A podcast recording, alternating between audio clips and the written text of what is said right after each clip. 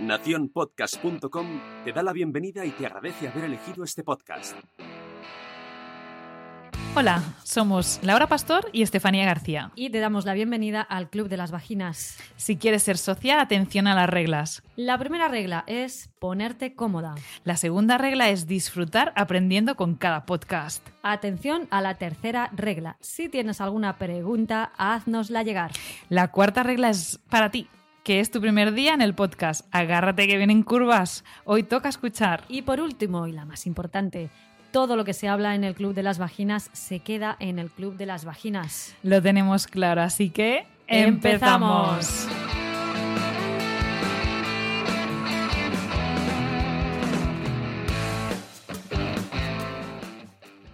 Hoy nos reunimos para homenajear a todas las personas, especialmente mujeres, que han contribuido a que hoy estemos aquí o a que sepamos más sobre nuestros cuerpos. Mujeres que en muchas ocasiones no eran conscientes de su contribución o que ni siquiera habrían cedido su consentimiento porque el fin no justifica los medios. La historia de nuestra anatomía, de nuestra salud y enfermedad está iluminada con grandes descubrimientos, pero también salpicada de las más oscuras perversiones médicas e históricas. Hoy, en el Club de las Vaginas, historias de nuestros cuerpos.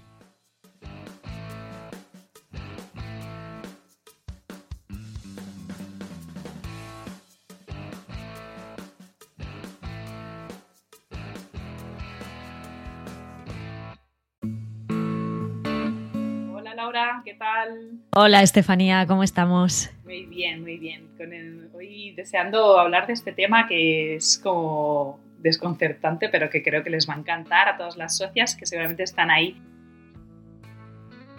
Pues sí, saludamos desde el Club de las Vaginas en esta nueva reunión a todas nuestras socias. Y sí, el tema que tenemos hoy es un poco duro, pero bueno, hemos pensado que, que es algo que se tiene que, que denunciar y que es algo que se tiene que dar a conocer.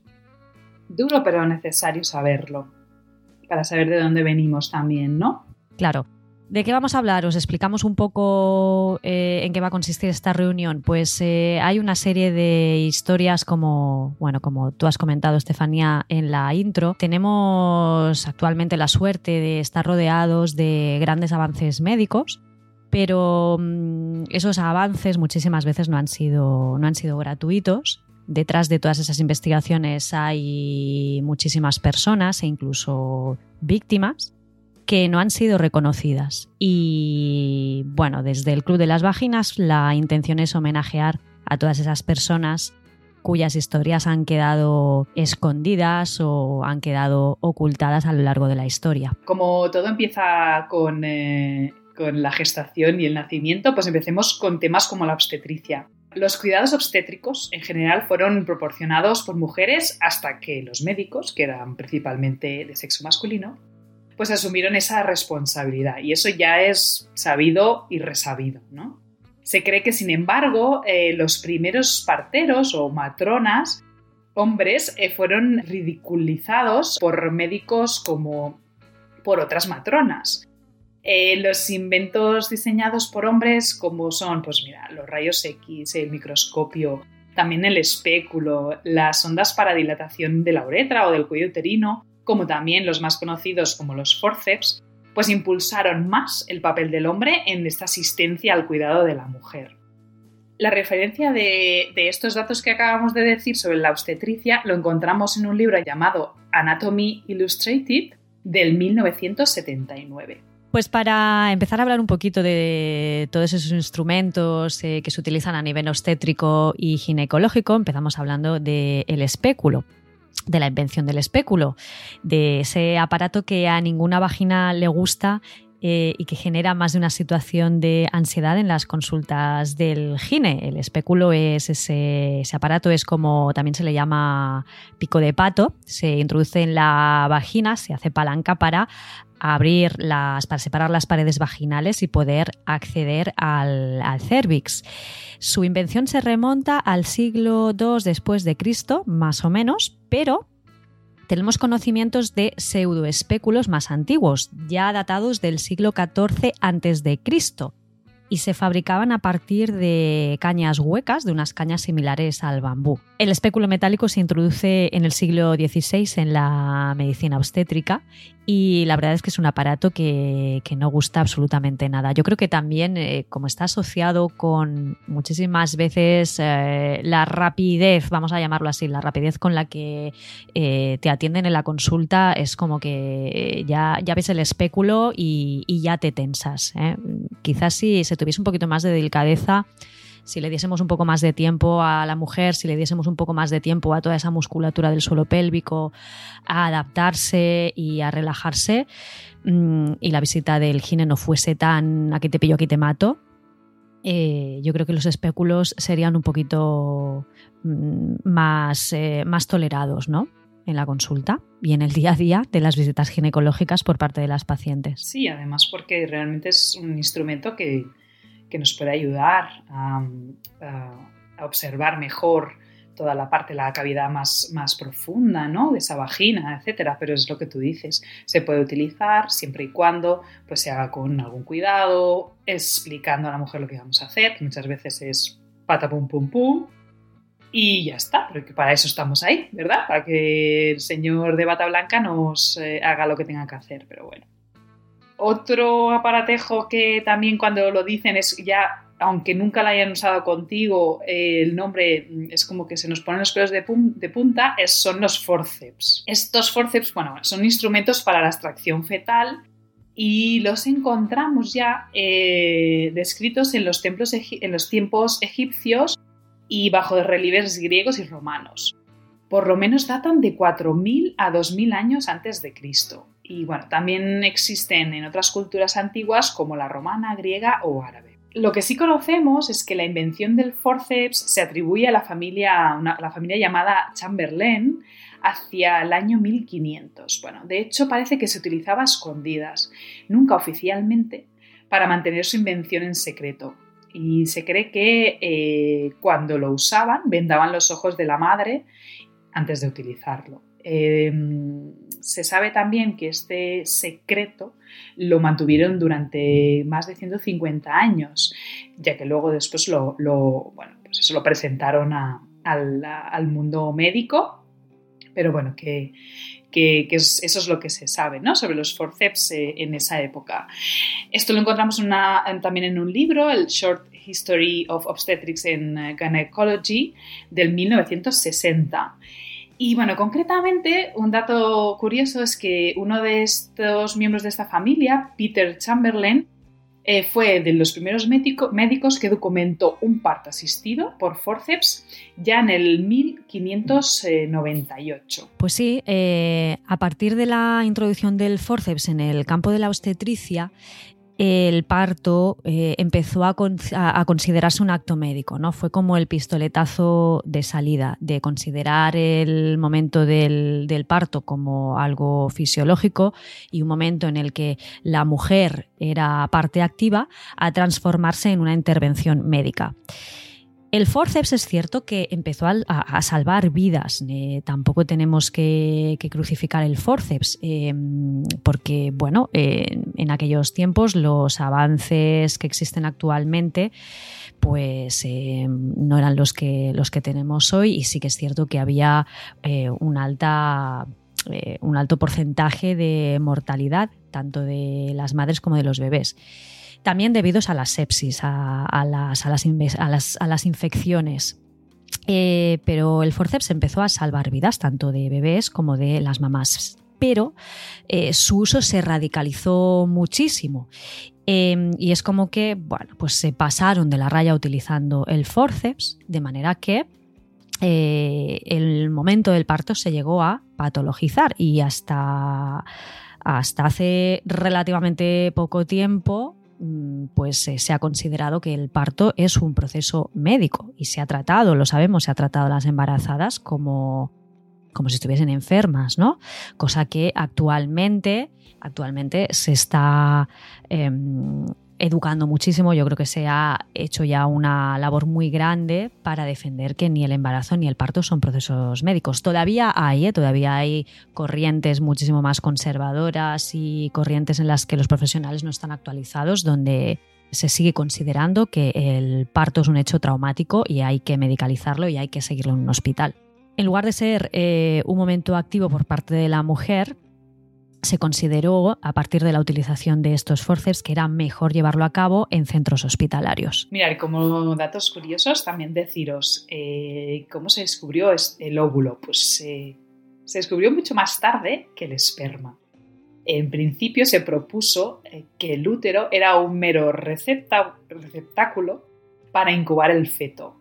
curioso, ¿verdad? Y que únicamente el, el padre daba origen al bebé, es decir, el útero estaba ahí eh, esperando que recibiera ese esperma y ese esperma solito y, autónomo pues eh, creaba vida, ¿no? Eh, tenía, tenía la capacidad de desarrollar el embrión y de ahí el feto, etc.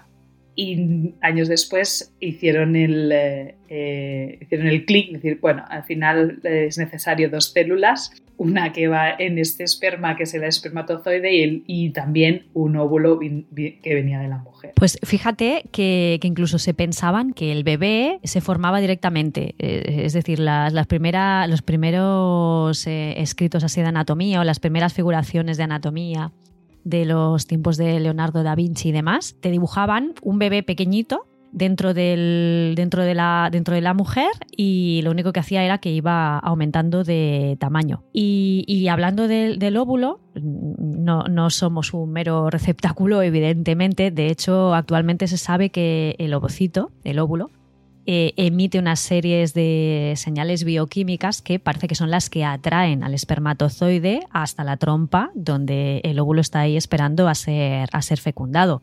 Así que de receptáculo y de, y de papel estático en nuestros óvulos y nuestros úteros, vamos, ni muchísimo menos.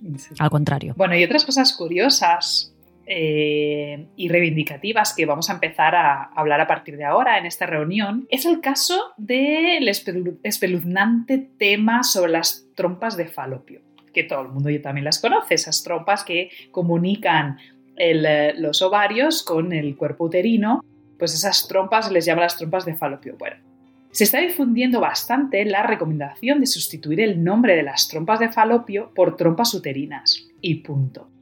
La razón eh, de esto es que el doctor Falopio había realizado experimentos y operaciones sin anestesia ni consentimiento a esclavas negras en las plantaciones del sur de los Estados Unidos, para así eh, pues bueno, llegar a la conclusión de que existía esta estructura llamadas trompas y se le, bueno, eh, gracias a estos descubrimientos, mediante el sufrimiento de mujeres sin que les, eh, se les fuera eh, pues administrado probablemente ningún sedante ni anestesia, e inclusive sin pedirles autorización, pues gracias a eso se descubrió, pero este médico pues cree, se cree que no debería tener el, esa fama ¿no? y tener esa, esa honra de llevar el nombre nuestras trompas eh, uterinas llevar el nombre de falopio. Así que bueno, se empieza a recomendar y si queréis es perfectamente correcto decir de esas trompas, trompas uterinas, saben todo el mundo identificarlas y saber de lo que estamos hablando.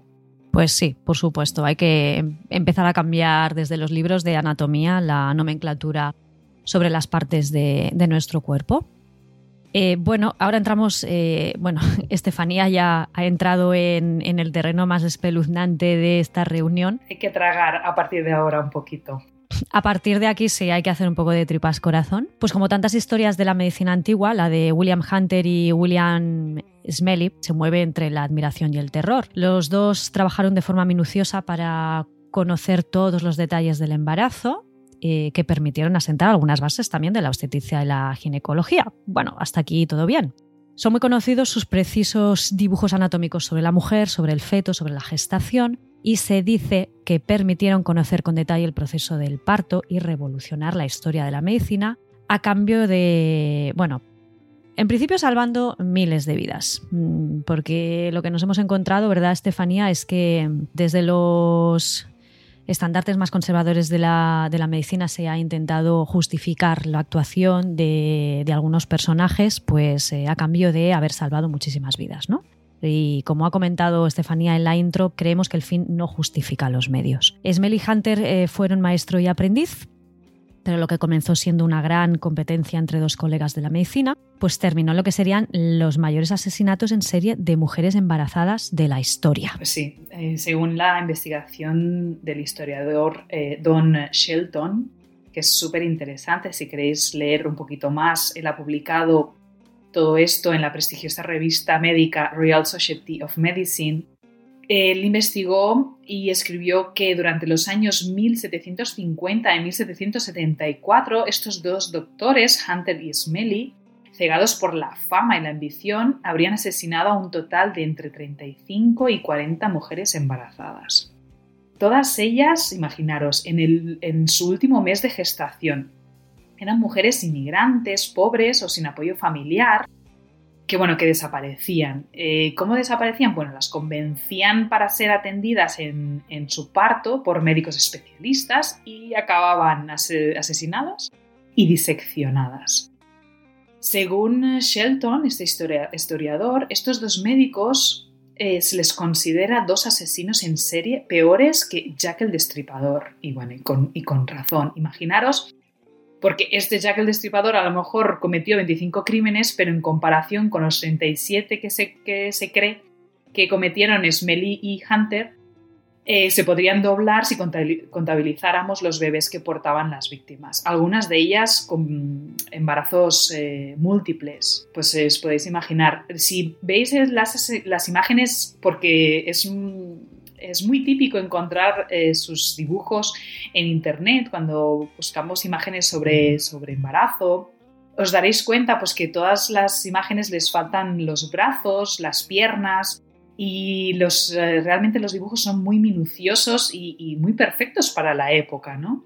Pues bueno, gracias a esas disecciones eh, carniceras que, que, que hicieron estos dos, que se sabe que se sospechó al fin de unos años de que, bueno, que estaban desapareciendo muchas mujeres embarazadas y se sospechó al, y dio lugar a una investigación por parte de la policía. Esto pasó en Londres. No llegaron a, a probar que estos dos médicos hicieran este tipo de, de, carnicería. Y bueno, y ahí quedó, pero que después de investigaciones sabemos con detalles todos estos, estos crímenes eh, brutales que, sí, nos pueden haber dado muchos detalles en relación a la gestación, pero que no, no se justifica para nada eh, con esta brutalidad. Para nada se justifica y además eh, los nombres que han pasado a la historia han sido los suyos. Sin embargo, los nombres de todas esas mujeres y todos esos bebés que no llegaron a nacer han quedado en el silencio y en el anonimato, ¿no? Y al final fue gracias a ellos a los que, bueno, pues eh, sí, eh, tenemos eh, unos dibujos muy detallados, pero nadie se ha acordado de esas personas. Sí, exacto. Se dice también que ellos popularizaron muchísimo el forceps y se cree que, a día de hoy, se cree que es porque no tenían forma de extraer a los bebés de esas mamás muertas y los bebés muertos, claro, de otra forma que no fuera con algún instrumento de extracción. Entonces, bueno, ellos eh, acabaron por eh, tener el forceps como principal instrumento en sus, eh, en sus actos criminales, ¿no? Pero bueno, detalles que, que podríamos estar todo el día explicando, pero que tampoco vamos a... ya, suficiente.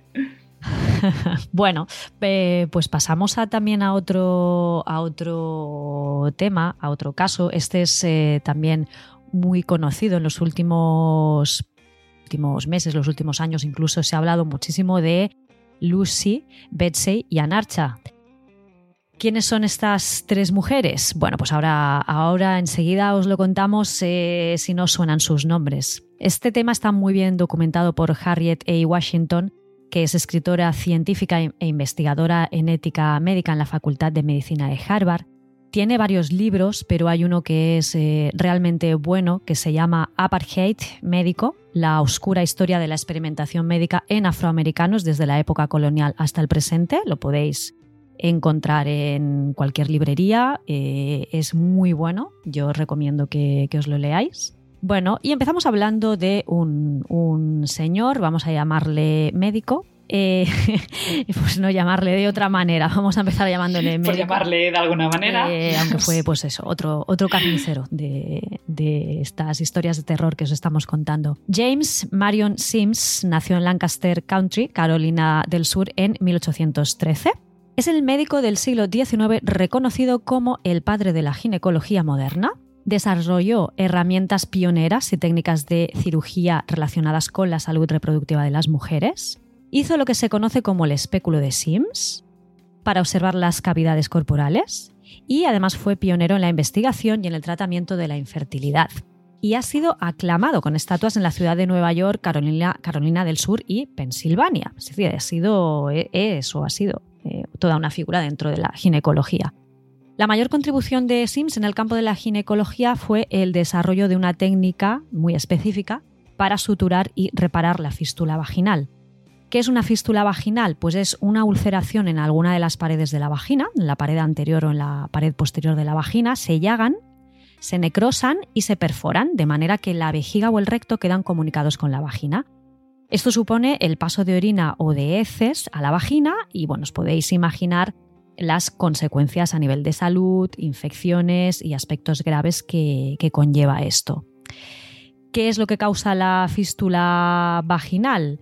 Pues eh, las causas de fístula vaginal actualmente y las que siempre han sido son los partos prolongados, los partos muy prolongados, pues, pues, se genera una presión muy, muy intensa en las paredes vaginales, la mala praxis en el uso de los forceps, la desnutrición, un parto obstruido y el embarazo en la infancia y las violaciones. Esto es lo que puede, son las causas que ya en el 1845 y hasta el 2019 producían fístulas mmm, vaginales. Sí, además es, eh, es, importante saber estas causas para luego entender un poquito lo que, lo que queríamos decir. Eh, imaginaros, bueno, eh, ¿por qué era importante en eh, tiempos de este señor, en, lo, en el 1800, a mediados del, del, 1800? ¿Por qué era importante reparar esta lesión? ¿no? Bueno, sobre todo en el sur, como sabéis, en, estas mujeres era una lesión bastante invalidante. Si, si eras negra y esclava, pues eh, tenías una fístula vaginal, pues ya no servías para nada. Así que había que repararte. Si, así lo nombra Sims en sus escritos, porque encima tenía una autobiografía en que eh, relata muy bien todas estas, estas situaciones, ¿no? Y él dice, pues eso, para seguir siendo una mula de trabajo, pues había que repararlas. Según la teoría de Sims, la razón de que las mujeres negras tuvieran más fístulas que las mujeres blancas era porque tenían más sexo que las blancas y que no eran limpias. Claro que por supuesto esto no es verdad. Eh, como ha dicho Laura, de las causas de estas fístulas vaginales hay una que nos llama mucho la atención, que es la desnutrición y que probablemente causaba este, este desgarro de, eh, de, estas paredes vaginales en estas mujeres, pues que de, de nutrición eh, tendrían, tendrían poquita. ¿no? Eh, esta desnutrición hacía que sus pelvis fuesen más pequeñitas, más débiles y menos funcionales en el momento del parto. Así como eh, tenía ese tejido vaginal, tenían peor regeneración o capacidad de, regenerar, de regenerarse y, um, y, también mayor probabilidad de, de, de inflamación y bueno, sistema autoinmune, etcétera. Esto provocaba un incremento del riesgo de lesión en la población de mujeres negras, esclavas, y por no decir que probablemente las violaciones serían también eh, bastante frecuente en aquellas plantaciones y en aquellos tiempos de dominación.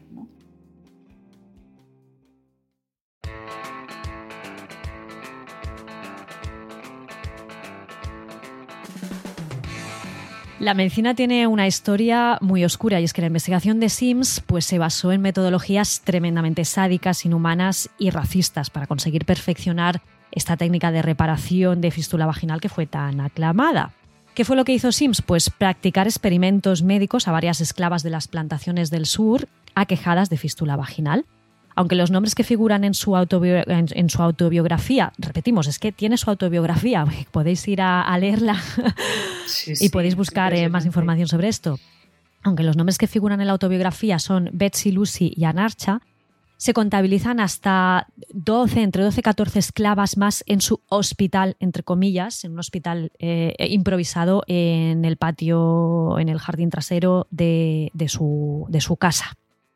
Entonces, la primera en ser intervenida fue Lucy con 18 años. Según lo que él relata, la cirugía duró mm, una hora con 12, entre comillas, otra vez, 12 doctores observando y contribuyendo a la intervención. La siguiente intervención fue sobre Anarcha y la más bestia eh, fue sobre Lucy, que soportó hasta 30 intervenciones, muchas de ellas sin respetar el periodo agudo, es decir, la operaba y nada, y a las pocas horas eh, volvía otra vez, ¿no? A los pocos días volvía otra vez a intervenirla. Y resulta angustioso imaginar los procedimientos. Mm, describió que en repetidas ocasiones las mujeres eran colocadas sobre una mesa a cuatro patas, desnudas y sostenidas por otros hombres, las sujetaban mientras él les introducía todo tipo de elementos en sus vaginas para practicar esas cirugías experimentales. Sims eh, lo describe como agonizante. Por ejemplo, describe que las suturas y esponjas que quedaban en los tejidos se infectaban, obviamente se infectaban rápidamente, se incrustaban, se fibrosaban y era imposibles de eliminar. Una verdadera una verdadera angustia, porque además eh, todo esto lo hacía sin anestesia. Bueno, pues, pues sí, por, imaginaros, porque durante la intervención se sabe que eh, no utilizaba ningún tipo de sedante, etcétera. Si después de la intervención se sabe que usaba opio, eh, que dices, bueno, pues también la podías haber usado durante la intervención. Yo saco la conclusión de que las quería con un buen tono muscular, que las quería bien despiertas, para saber también un poco qué es lo que eh, iba aconteciendo durante la intervención. Bueno, no, no, lo queremos imaginar, pero que no usaba anestesia, no usaba. se sabe que sobre Anarcha llegó a manos de Sims a los 17 años después de un parto que duró tres días, de ahí pues bueno, esos tejidos probablemente fácilmente se rasgaron y Sims le practicó hasta 30 cirugías experimentales sin anestesia, hasta que en ella misma logró finalmente la técnica adecuada para cerrar las fístulas. A ver, eh, resumen, 30 intervenciones no es medicina. 30 intervenciones bajo estas condiciones sin anestesia, cuando podría haberles aplicado, pues eso, algo de, sedación, porque eso sí ya existía, eso es experimentación. Aprendió a cuenta del ensayo-error, como un aprendiz de carnicero, pero para un corte especial, ¿verdad? Y, bueno, es lo que decía Laura, cómo se ha intentado justificar los actos de, de Sims desde la medicina. Bueno, se creía que las personas de etnia negra no sentían dolor, o al menos no como los blancos. Eh, no se utilizó el éter hasta un año después de sus experimentos en esclavas negras, porque también sabemos que se instaló después en Nueva York y creó un hospital eh, eh, especial para tratar mujeres blancas, claro. Y en esos casos, claro que las intervenía con esta intervención, pero bajo anestesia, ¿no? Eh, sus intervenciones estaban basadas en decisiones terapéuticas con el objetivo de curar. Y con esto, pues eso, se justifica todo.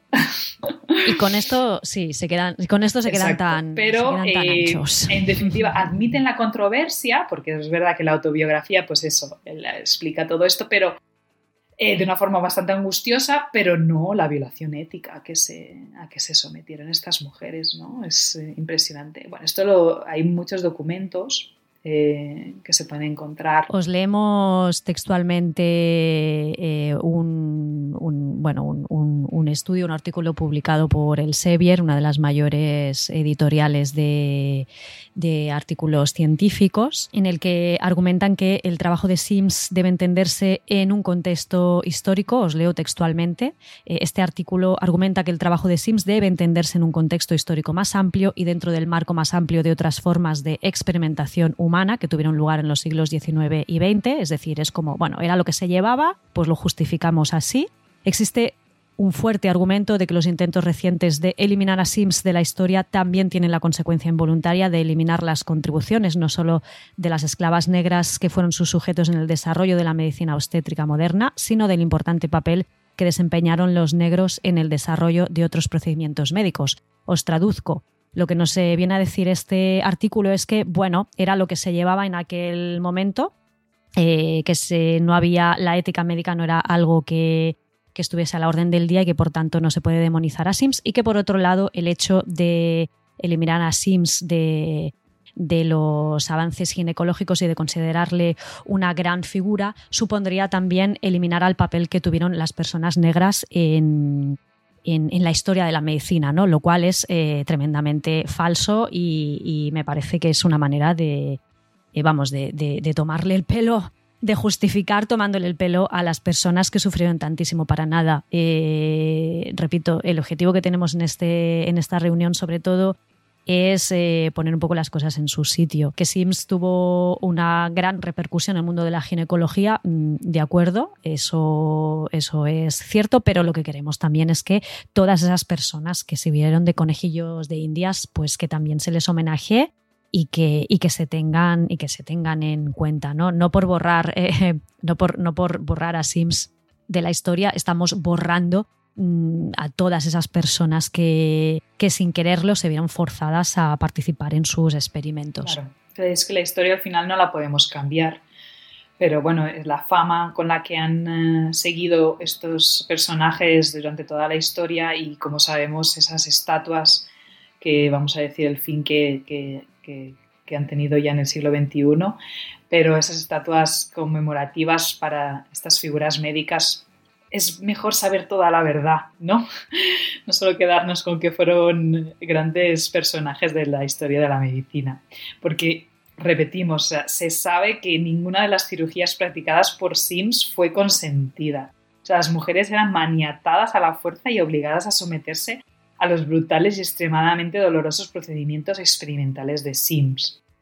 Bueno, eh, en el 1993 aparece el profesor Durrenda Ojanuga de la Universidad de Alabama eh, que pidió disculpas por el lamentable suceso en una publicación del Journal of Medical Ethics y que bueno, argumenta que el haber manipulado la institución social de la esclavitud para realizar experimentos humanos por cualquier estándar es totalmente inaceptable. Y de ahí también se siguió, por suerte, que especialistas en ética médica, historiadores y otros colectivos consiguieron que en abril del 2018 se eliminase la estatua en honor a Sims del Central Park de Nueva York. Bien. Sí. Eh, impresionante. Tardaron, tardaron. Eh, Tardar tantos años. En el Central Park, ¿eh? En el Central Park, sí. Y en, el Central Park de Nueva York, ¿eh? Sí, es impresionante. Claro, él también es lo que decíamos, se instaló allí y probablemente la clínica donde él estuvo trabajando este tipo de intervenciones, pues lo tendrán como alguien pionero, bueno, esas cosas, ¿no? Claro. Entonces, eh, hay una propuesta que, a la que también eh, le queremos dar desde aquí en todo nuestro apoyo, una propuesta que hizo Clau Chinche, que es una artista y una hacker chilena que ha vivido mucho tiempo en España. Hizo toda una investigación sobre ginecología a partir de, una vivencia que ella tuvo de violencia obstétrica y elaboró un vídeo muy interesante que se llama Anarcha, Lucy, Betsy y otras chicas del montón. Lo podéis encontrar en YouTube para reivindicar un cambio en esta nomenclatura, que en nuestros cuerpos no haya ningún rincón bautizado con el nombre de ningún, entre comillas, descubridor de dudosa ética. En palabras de Clau Chinche, hay que terminar con el nombramiento patriarcal de los cuerpos de las mujeres y de personas con vulva entonces, ¿cuáles son las propuestas que nos hace Estefanía? Pues mira, para empezar, sobre la, glándula parauretral, que nosotros le hemos llamado muchas veces en estas reuniones y yo creo que a partir de ahora pues eh, podemos eh, aceptar la propuesta de, de Clau Chinche, que es la glándula parauretral que antes la llamábamos o que se llama eh, comúnmente glándulas de skin o de skin, que hay, hay quien le llame de skin de skin, por el ginecólogo escocés que la descubrió, pues a partir de ahora la llamaremos de anarcha. O sea, glándulas parauretrales de anarcha y, nos quedamos tan panchas.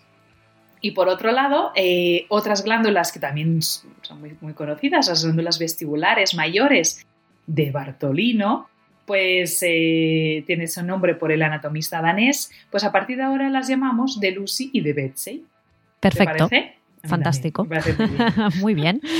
Sí, porque si nos fijamos, la nomenclatura de la medicina a lo largo de la historia es describir el cuerpo femenino como la cara B del, del masculino. Es como que siempre se ha intentado encontrar esa referencia, ¿no? Eh, somos como, como la, la subparte o la pseudoparte del cuerpo masculino. Y no, tenemos una fisiología diferente y tenemos una serie de, diferencias. No somos la cara B de, nada. Y lo vemos, por ejemplo, al hablar de la próstata femenina. ¿No? Eh, no, pues yo- próstata femenina no, pues lo que tengo son unas glándulas parauretrales. Y también lo vemos en la Biblia cuando Eva sale de la costilla de Adán, ¿no? Es que incluso históricamente nos han estado dando, esos inputs de que somos la, la parte de, de debajo. Eva sale de la costilla de Adán cuando realmente toda la evolución humana se sustenta sobre la cadera de Eva. Y la costilla de Adán, pues bueno, habrá dado para medio caldo, ¿vale? Pero, pero como cuenta en su libro eh, José Enrique eh, Campillo Álvarez, pues eh, la cadera de Eva, sobre, sobre sus caderas ha avanzado la humanidad. Un libro muy chulo también, muy interesante. Tenéis muchas recomendaciones para, para estos, para los próximos, mira, para las vacaciones de Navidad o para los regalos de Navidad, ¿verdad? Ah, sí, o para sí, los regalos sí. de Navidad. Sí, además es que es súper interesante. No sé, a mí me encanta saber un poco de historia de este tipo, aunque sea un poco, no sé. eh, Un poco macabra. Sí, vamos a decirlo así, pero, pero bueno, a partir de ahí eh, vemos nuestro cuerpo de una forma diferente, nos sentimos un poco en el, en el cuerpo de esas mujeres ah, con las que experimentaron y que son muchísimas. Nosotros estamos hablando ahora de a lo mejor las más impactantes, pero os podéis imaginar la cantidad de cantidad de mujeres que han sido sometidas a, bueno, a procedimientos que nos podemos imaginar y que, y que, bueno, no habrán sido de lo mejor y muchas de ellas han acabado muriendo. Uno de los casos que nos ha llamado más la atención ha sido el caso de Henrietta Lacks. Bueno, la periodista Rebecca Sluth investigó durante 10 años lo que sucedió con esta mujer y con su familia. Lingüineadas por los científicos. Mirad, todo queda registrado en este libro. Bueno, a mí me ha tocado hoy decir todos los libros en inglés, ¿eh? Para que mmm, practique mi pronunciación. Eh, este en concreto se llama The Immortal Life of Henrietta Lacks. Bueno. Y bueno, ¿y quién era esta Henrietta? Henrietta Lacks. Pues mirad, nos situamos en el 1951, hace nada. Una mujer afroamericana, claro, de 31 años y madre de cinco hijos. Durante un año había estado quejándose de dolores vaginales y finalmente sufre una gran hemorragia. Bueno, eh, seguidamente la diagnostican de cáncer de cuello de útero, eh, ya que le observan que, bueno, que tiene una tumoración maligna en, eh, en el cuello del útero. Por otro lado, en el hospital John Hopkins trabajaba un matrimonio de investigadores, de doctores. Eran George Otto y Margaret eh, Jay. Llevaban 30 años intentando cultivar células malignas fuera del cuerpo. Era algo que hasta entonces pues, no, no, se, había, no se había conseguido. Bueno, eh, ellos confiaban en que algún día esto sirviera para, para curar el cáncer, para invertir en, la investigación contra el cáncer. De manera que lo que ellos hacían era demandar células de cáncer, de todo tipo de cáncer, de todo tipo de tumoraciones, para ellos intentar bueno, conseguir que crecieran, que se mantuviesen vivas fuera de un cuerpo humano, fuera de las personas, y conseguir mantenerlas vivas en una cápsula de Petri. Eso por otro lado. Durante la primera sesión de radioterapia, volvemos ahora otra vez a Henrietta, pues fue anestesiada, la colocaron en una mesa de operaciones, con las piernas abiertas y atadas en unos, estribos, como se hacía eh, en aquellos tiempos. Y un cirujano, Lawrence Wharton, dilató el cuello uterino y mientras Henrietta estaba sedada, sin darse cuenta, ella estaba inconsciente, Wharton cogió una muestra del cervix, un trocito de, un trocito de cervix. Esta muestra pues la envió a sus colegas, a los doctores J.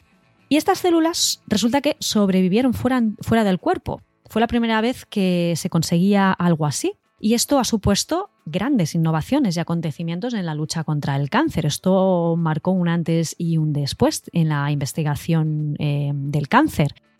De hecho, son las denominadas célula ELA, H-E-L-A, en honor además a las dos iniciales del nombre de Henrietta Lacks, células ELA, y siguen utilizándose actualmente en investigación y sirvieron eh, incluso para desarrollar, por ejemplo, la vacuna contra la poliomielitis. Pero la polémica yace en qué? ¿Dónde está el problema? Pues bueno, nadie le pidió permiso a Henrietta para utilizar su biopsia. Es decir, la anestesiaron como intuyeron, bueno, es una mujer pobre, prácticamente analfabeta y descendiente de esclavos en una plantación de tabaco, pues, pues eh, sin pedir eh, autorización, autorización, de ningún tipo, pues eh, durante la anestesia aprovecharon para, mm, entre comillas, robar sus, parte de su cervix para, para luego para la investigación. No hay constancia de que nadie le contase antes de morir, porque murió al poco tiempo, que sus células eran técnicamente inmortales y que podrían salvar millones de vidas. No sé, creo que eso hubiera sido un consuelo, ¿no? Y que inclusive, no sabemos, pero si le hubieran pedido, antes de realizar este procedimiento, si le hubieran pedido permiso, probablemente esta señora no se hubiera puesto en contra. Es que, se, por supuesto, eh, seguramente que habría, claro, habría accedido, ¿no? Como yo creo que como tampoco nadie eh, le dijo nada a sus hijos eh, que se enteraron por casualidad décadas después, o sea, hace poquito, décadas después del fallecimiento de su madre, ¿no? Eso sí, los laboratorios se han beneficiado, su familia no. A día de hoy eh, no han visto ni un euro y, siguen siendo muy humildes y, bueno, ni homenaje siquiera a esta mujer.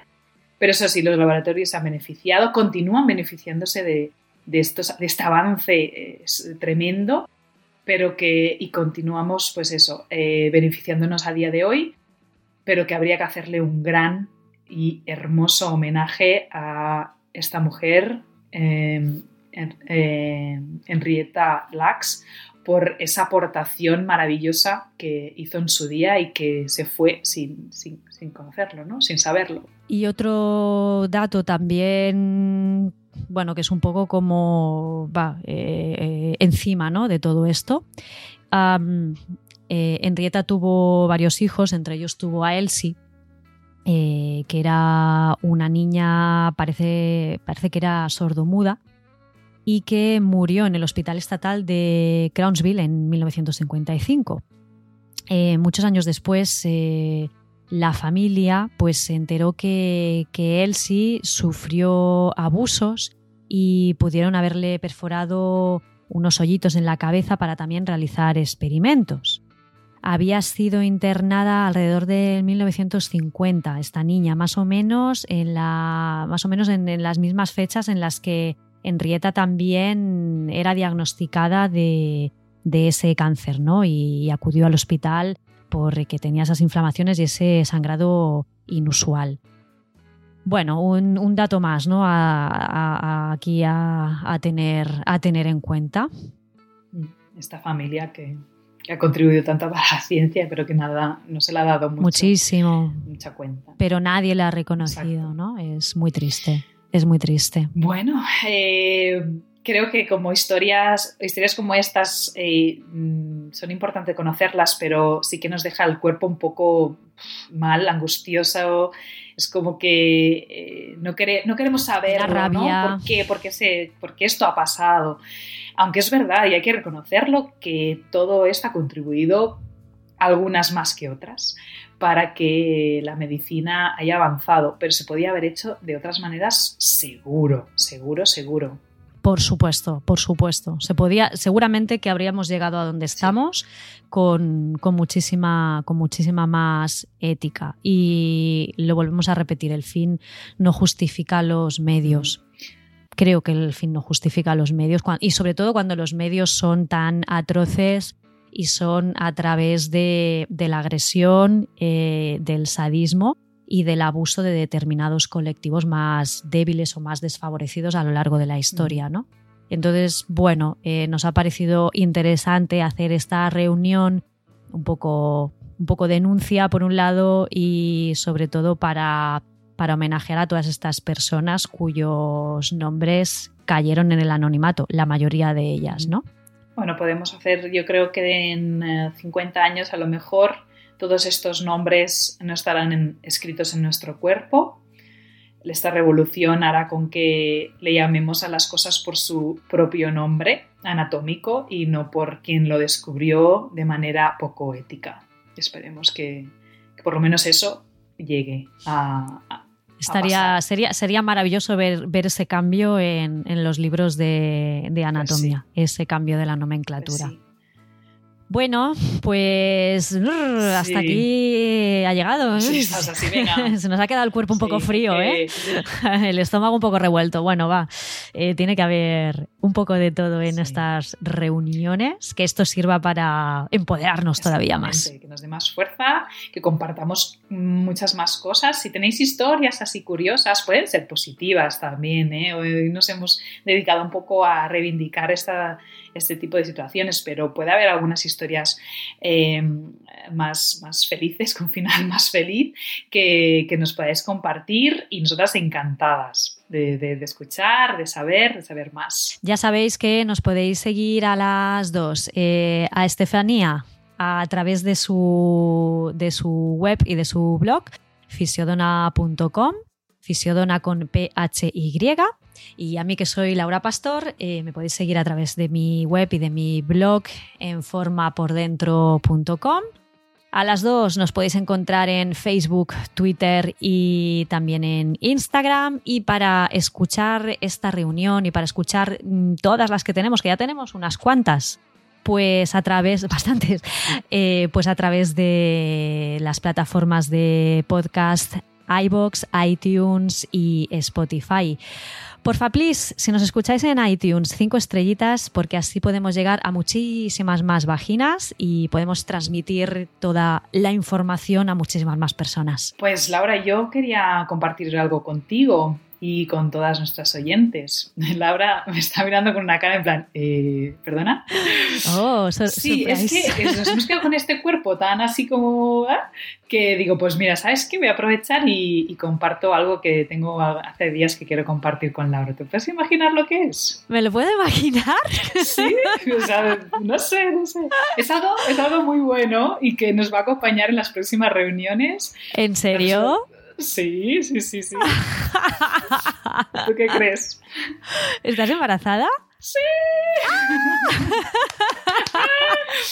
¡Qué guay! Tenemos uno más en las reuniones. ¡Felicidades! no sabía nada, lo juro. Es, que es una encerrona. Digo, José, lo tengo que decir, se lo tengo que decir, pero ¿cómo se lo digo? Se lo digo por mensaje. Me encanta. Pues, ¿Sabes qué? Voy a aprovechar una reunión y así, Me pues oye, lo, eh, lo, la, la, guinda del pastel, claro que sí. Venga, hay que acabar con algo, con algo feliz. qué bien, muchas felicidades. Yo de piel de gallina, pero por, ah, felicidad. Qué bien, pues sí. Yo también. Y sobre todo a ti, Laura, que ya sabes lo que te toca, pues me vas a tener que aguantar ahora como paciente embarazada.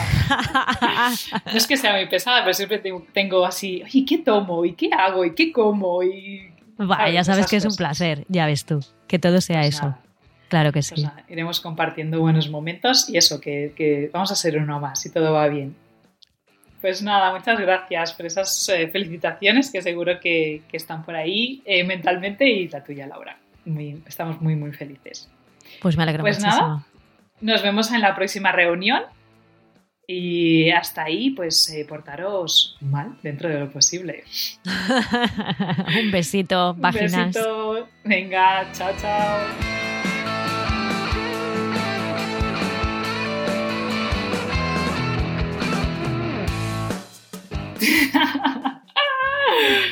es que digo, lo tengo que decir.